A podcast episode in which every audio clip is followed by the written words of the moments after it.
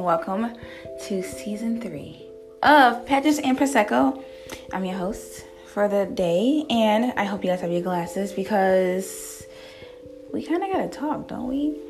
There's some uh, developments that's been happening, and I wanted to hop on the episode immediately because I wanted to talk about it ASAP No Rocky. And I had to take a moment of silence for what he's been through in Sweden. But in, in all seriousness, there's been a lot going on in the pageant world, specifically in the black pageant world, both good and not so good.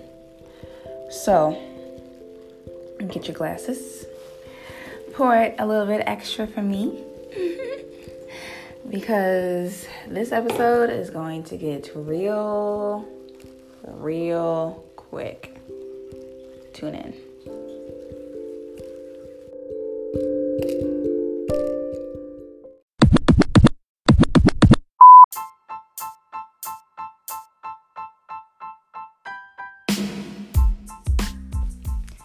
So, I just wanted to first thank all of the listeners out there who have been dedicated to this podcast. I see you, I see it in the numbers, and I appreciate it. I really do. Even when I take my nice little summer hiatuses from this show, I see the numbers are still being um, going up, and I appreciate that. I really do. Glad you guys are tuning in, and glad you guys are sipping along with me, and glad we are talking about my two favorite things, which is wine and pageants, obviously. But I think we talk about pageants more. So I don't even know where to start. I guess I'll just update you guys on kind of where I've been in life. I what can I say? Oh, I competed for Miss Earth USA, obviously. I won Miss Illinois Earth USA at the end of April, and I went to the Miss Earth USA pageant in Las Vegas. My first time in Las Vegas, technically, because a little TMI, but I was conceived in Vegas on a nice, I guess, warm day in March of 19 something. And I went back to Vegas, or I went there for the first time um, in my human form. but had a great time at the Miss Earth USA pageant. Met some fabulous queens and had a great roommate, Nadia from Florida, Miss Southeast. Shout out to her. And I had a great time. Great time. Meanwhile, I've just been working at my job at the TV station out here in Rockford, and that's pretty much it. I wanted to hop on this episode specifically because a national pageant just concluded. First, let me just say what I'm drinking. Why don't we start there? so, I have a very delicious, this is the last of my bottle um, I, I wasn't drinking before this, but I've had it open for a few days. This is a red blend from California, and I got it because one, it was in clearance, and two, it said it tastes like chocolate. The more I drink it, the less chocolate I taste, but I guess it is kind of there. But it's a nice little red blend, so I'm drinking something dark and a little bit heavy. I think it's a Cabernet Merlot blend, if I remember how the bottle looked. So, hope you guys got something good with you. Mm, mm, mm. Tastes delicious. So, a want to I have I want to talk about this podcast because a national pageant just concluded, and there was some disappointment expressed via social media about the competition. And some of the concerns may seem superficial to those who are outside the pageant world. I get it. It may even seem a bit superficial to those who are in the pageant world. But at the end of the day, it's a similar, not so good experience being had by contestants of a certain race. I'll put it at that. And there's some systems that, as I said before, might be for us, by us, but not necessarily for our good, you know.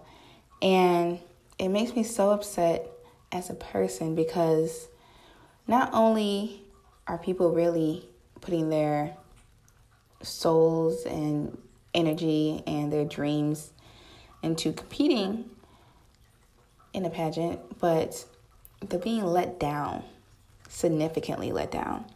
This isn't a simple L. Oh, you know, I didn't win this game. There'll be more games.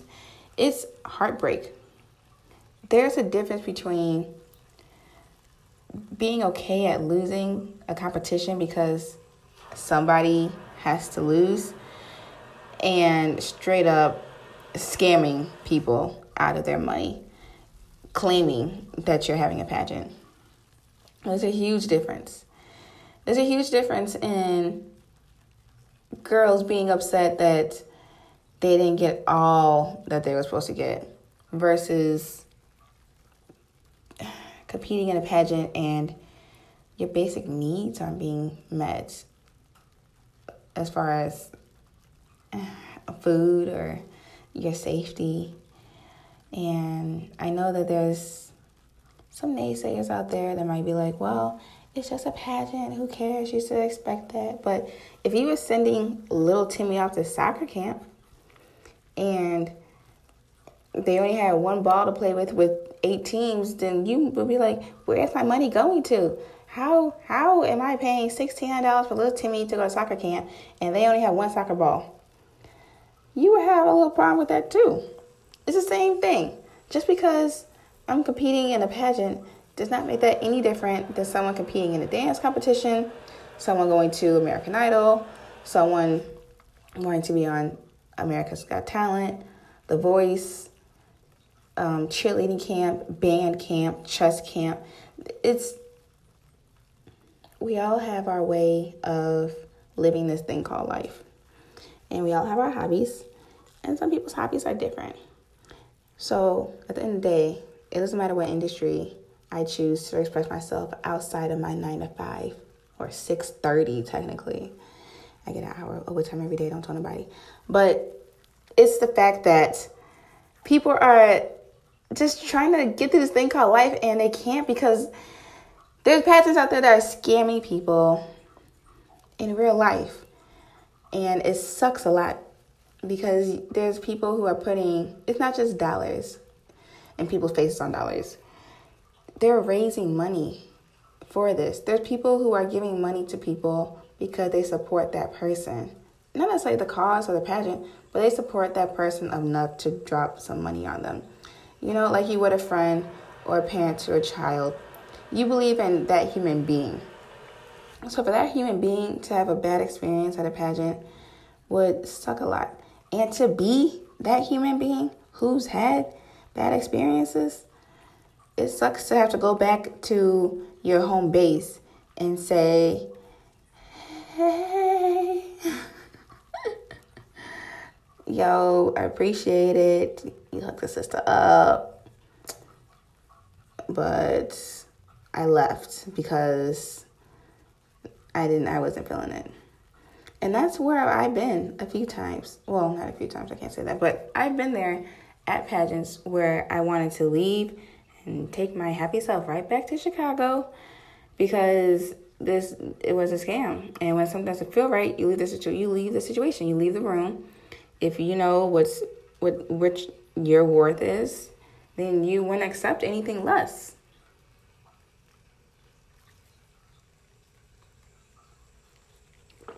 You would not accept anything less. And I'm not saying this to name any one particular system because you guys heard my episode, my podcast. I have called out the Miss Black Miss Black America system because I honestly feel like I just want to protect the next person. And as a pageant lover slash expert, I think at this point, 10 years in the game, I think time is only, don't mind me. I think that, and just as a journalist by trade, someone who's always been talkative and willing to share information and teach people, and be behind the camera and editing and all that fun stuff. As someone who sees a problem and wants to fix it using media, that's a good definition. I feel like you have to speak up. And if you don't, you're just letting somebody else down in the future. And what service would I be as a human on this planet if I went through something really not nice, really not good, and wasn't truly beneficial to me? Um, if I didn't prevent the next person from going through that same kind of heartbreak. You know, actually, in the TV business, it's the same way. Actually, that's true in TV business. Working in small markets like where I'm at right now, Rockford or Eugene, Oregon, or Boondock, middle nowhere, Missouri, or you know, those are small markets in TV, uh, TV speak. Large markets would be Chicago, New York, LA. And you know, some people say you got to start small and move your way up to get to LA, get to Chicago. So you got to bounce from market to market, moving up in market size. So when people do that, they stay like two, three years at one station and move on. If you if you live in a smaller um, area, you might notice that the reporters stay for a few years and they leave, or you get new anchors every once in a while. That's because they're ready to move on in their life and in their career, and they got all the experience they need at that station to move up and start asking for more, more money or more desired schedule or position, like the anchor desk.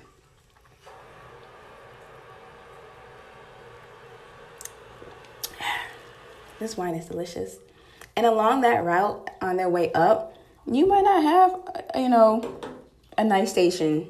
If you if you went to two, I don't know what the average is. I'm assuming people go to like three stations before they get where they want to go. Whether that's Chicago or like network news, like CNN, ABCs, the NBCs, CBSs of the world. You probably go to like four stations, four, probably five, three to five TV stations in different market sizes to get where you want to go. And along that journey, you might run into a few news directors that's not so nice, or co-workers that's not so nice, or newsrooms as a whole that's not so nice. People talk about it all the time.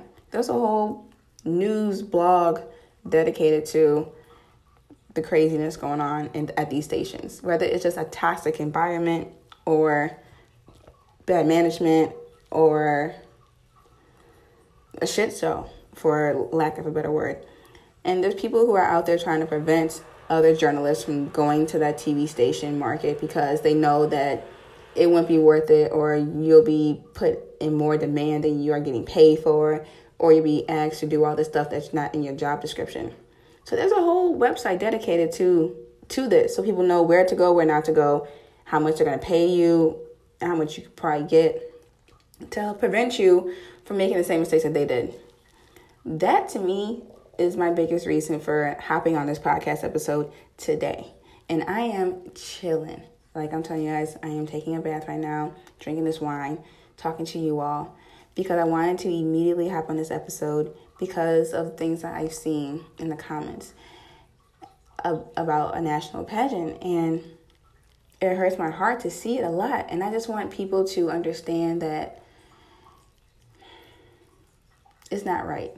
It's not.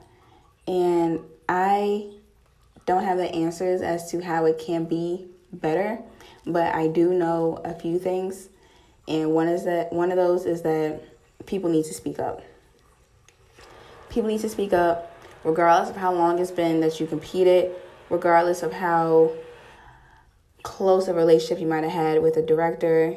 If you know that some fugaziness is going on consistently, and there's more than one person who don't know each other saying something is consistently fugazi, then people need to band together to change it, or else there'll just be more and more people, more and more girls competing in these systems that's going to take their money and they're all going to be heartbroken.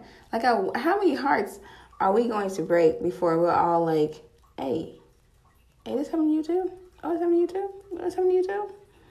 I mean, not to be, you know, not to put, compare this to anything bigger, but if you look at just like how, uh, I don't want to say what, I don't, I just, the trauma that some of the women went through who accused Bill Cosby of drugging them, they went through that silently for a long time because they thought they were the only ones who experienced that.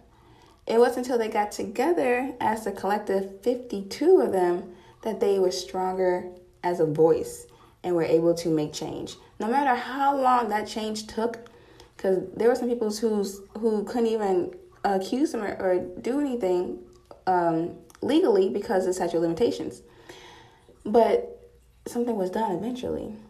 That's the point. It doesn't matter how small of an issue. Yeah, maybe the pageants didn't feed us. So what? Should I expect food at a pageant? Maybe not. But it's the fact that consistently, year after year, people are not having a great experience or they're not having an experience that needs to be had. And someone, I just got the phone, said that maybe we have our expectations too high for some of these organizations and that we ask our own people to do too much in return. But I don't think so. I think there's basic things that I would want in the pageant competition while I'm there. There's been pageants I competed in, didn't win. I did not win a pageant for um, almost 10 years. But I never felt the need to put them on blast like I did the America system, this Black America system, because the experience overall was a good one. Win, lose, or draw.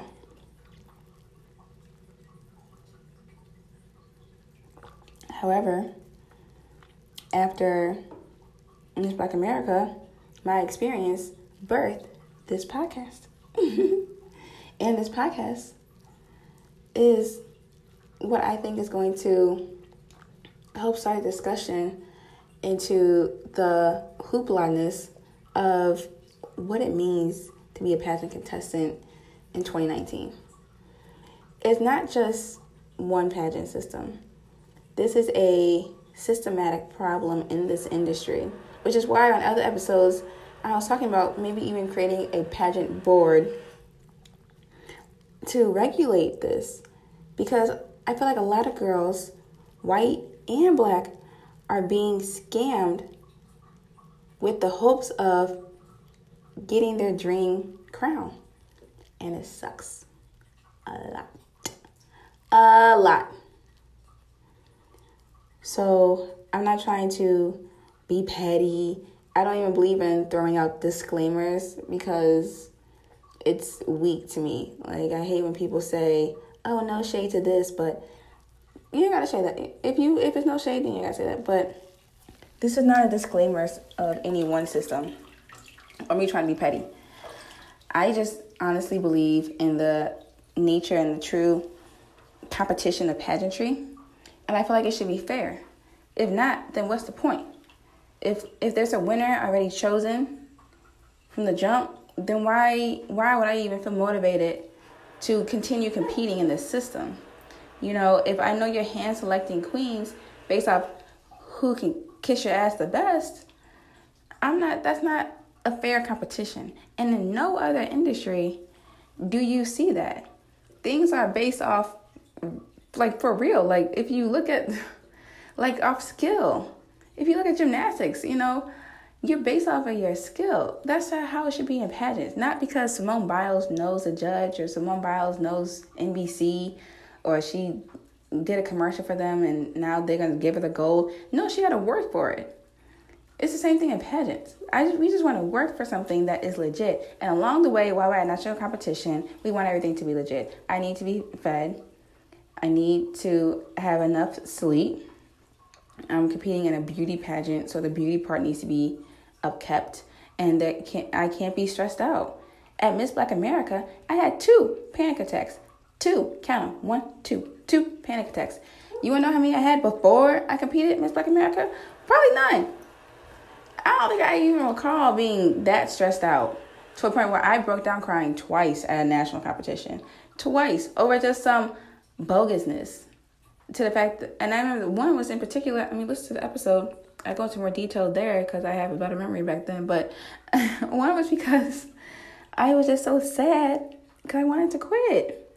I was so sad, so sad because I really wanted to quit. Probably like on that Thursday, Friday, and pageant was on Sunday. I was just so done, like over it, done. If it was a guy, I would have bounced.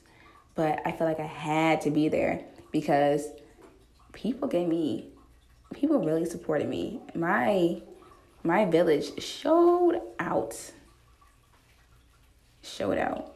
And I no, for yeah, they showed out. They did. People really um, believed in me and helped me out quite a bit. And I appreciate every single dollar that was donated.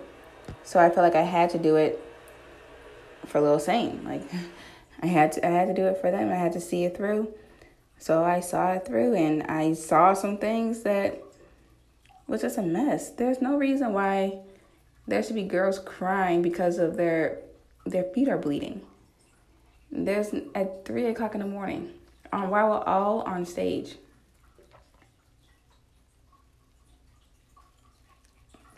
It was a complete catastrophe, catastrophe, catastrophe on finals night at 3 a.m. when the pageant finally ended. But we were still in the theater, on stage at 3 a.m. A lot of girls are left by that point. They left hours beforehand. The last people who remained were me, some of the girls in the top 10, and their parents in the audience. And then backstage was just such a sad scene. And I have a video of it because I went live on Instagram, and I wish I would have stayed live just to keep documenting it. And now that video has no sound, and it makes me so sad because you could just hear the sadness and the terror like tone to people's voices because of what was happening and because everybody knew that at that point it was rigged, nothing was making sense. The audience knew it. And that to me is just a sad, sad experience. And nobody should have to go through that again. And there, I told you, I laid this all out. Go back. Miss Black America is the Fyre Festival of Pageants, part one and part two. And check it out. Just hear what I had to say. Um, and then just just listen with open ears to the fact that anyway, I'm going on a tangent here. What I'm trying to say is at the end of the day, you can't expect a you know everybody to come through on their promises. You can't. You can't expect pageants to be perfect. You can't expect anything to be perfect. But would you go see a doctor if you knew Betty Sue said, nah, he kind of, I to go to him, but I don't, I don't know. I don't know what he got going on, but I don't, I'm to go there. You're like, okay, you know, Betty Sue might be biased. Maybe Betty Sue, maybe she slept with him. Maybe she biased, you know, whatever. And then Sharon from Tennessee is like, yeah, you know, Dr. So and so kind of, I don't know if I would go see him. You know, when I went over there, here's what happened to me. I'm like, all right, you know, maybe she a little biased too. And then you see someone else from Texas talking about, yeah, you know, this is my experience. It's, stuff don't like. There's a common denominator. There's been a few people who has a, who have approached me and said some things about people, and I know for a fact they don't know each other. So it's not like it's a conspiracy theory. It's strangers telling me things about people.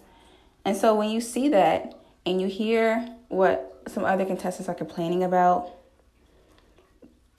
it just comes down to who who is really willing to help make a change for the better for these girls for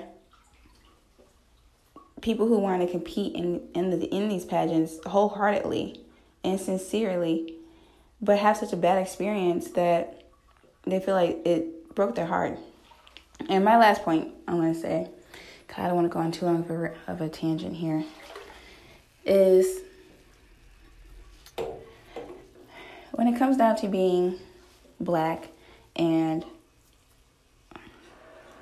beauty and how black is perceived as beautiful or the lack thereof back in the day, probably even still to this day.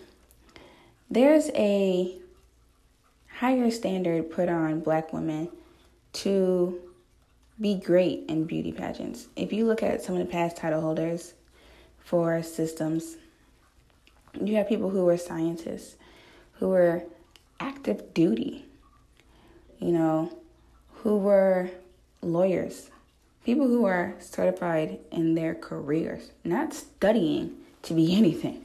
They're there. But they won. And it took the brains part for people to be like, oh, this person is. I mean, it might not have, but this is a higher standard of beauty placed on black women that sometimes it's hard for us just to simply be considered a title holder or a beauty queen because we're the minority in the pageant, you know? So if we look out of place in the pageant, the judges who might look like the majority of the contestants might not see my black as beautiful. As beautiful as it is, they might not see that. They might be like, oh, that looks a little too aggressive or frightening or bold. I don't know if I trust as a title hold. You know what I'm saying? Now, today, yes, that's being broken. We have eight, I think that was last number, eight current USA national title holders who are women of color, which needs to be applauded. Let me go ahead and take a drink for that. Needs to be applauded. But look how long it took us to get there. But from the rule, the infamous rule number seven in the Miss America system, saying that you have to, you can't, you have to be of white descent or you can't be of African descent whatever rule number seven was that said that you can't be black and compete in this pageant period, to 2019 and Miss America was us in 1920, 2019. What's that? Look at, I mean, like just just look at the history of pageants and look at the history of what it took for a black woman to be considered beautiful. And I feel like we're just now being fully represented for who we are as a group of women for our beauty in the last like six months. And people are like, oh, look, this girl who has a darker melanin complexion to her, she's beautiful. Oh, look, she, before it was the Tyra Bankses of the world, the Naomi Campbells. It was such a select few individuals who were considered the standard of black beauty that no one else that looked like them were considered beautiful. People are just now looking at Aaliyah and people from the 90s as beautiful because they had on no makeup and they were more natural. The Lauryn Hills. And people are like, oh, what happened to this beauty? Well, when we had that beauty in the 90s, people were like, oh, you need straight hair. You need this. You need that. You need a perm. You need a relaxer. And now they're like, oh, what happened? Why? It's tough being a black woman. And just imagine doing that. We're in a beauty contest. That's why it's so important to have these pageants around. The pageants that are catering to the black woman for who she is 100%. These pageants are necessary. They are necessary because women of color, up until 2019, up until um, depending on what this is, Sunday, when Miss Supranational USA was crowned by a black woman, well, a black woman was crowned Miss Miss Miss Grand United States. No, Miss Supranational USA is also black. In 2019, we had the most black women win national title holders. In 2019, Miss America, Miss USA, Miss Teen USA, all black women. Look how long it took to get there. I think Cheslie Miss USA, is the ninth, the tenth black Miss USA since it started in 1950 something. 10? Like, that's all you could find was 10. And granted, there's only one woman that can win. But we're on 88 years, I believe. 88 years. 70, 60. You guys know my math. I'm not good at math. You get what I'm saying. How many Black Miss Americas have we had? Eight? Like, come on now. Since the 20s? Come on now.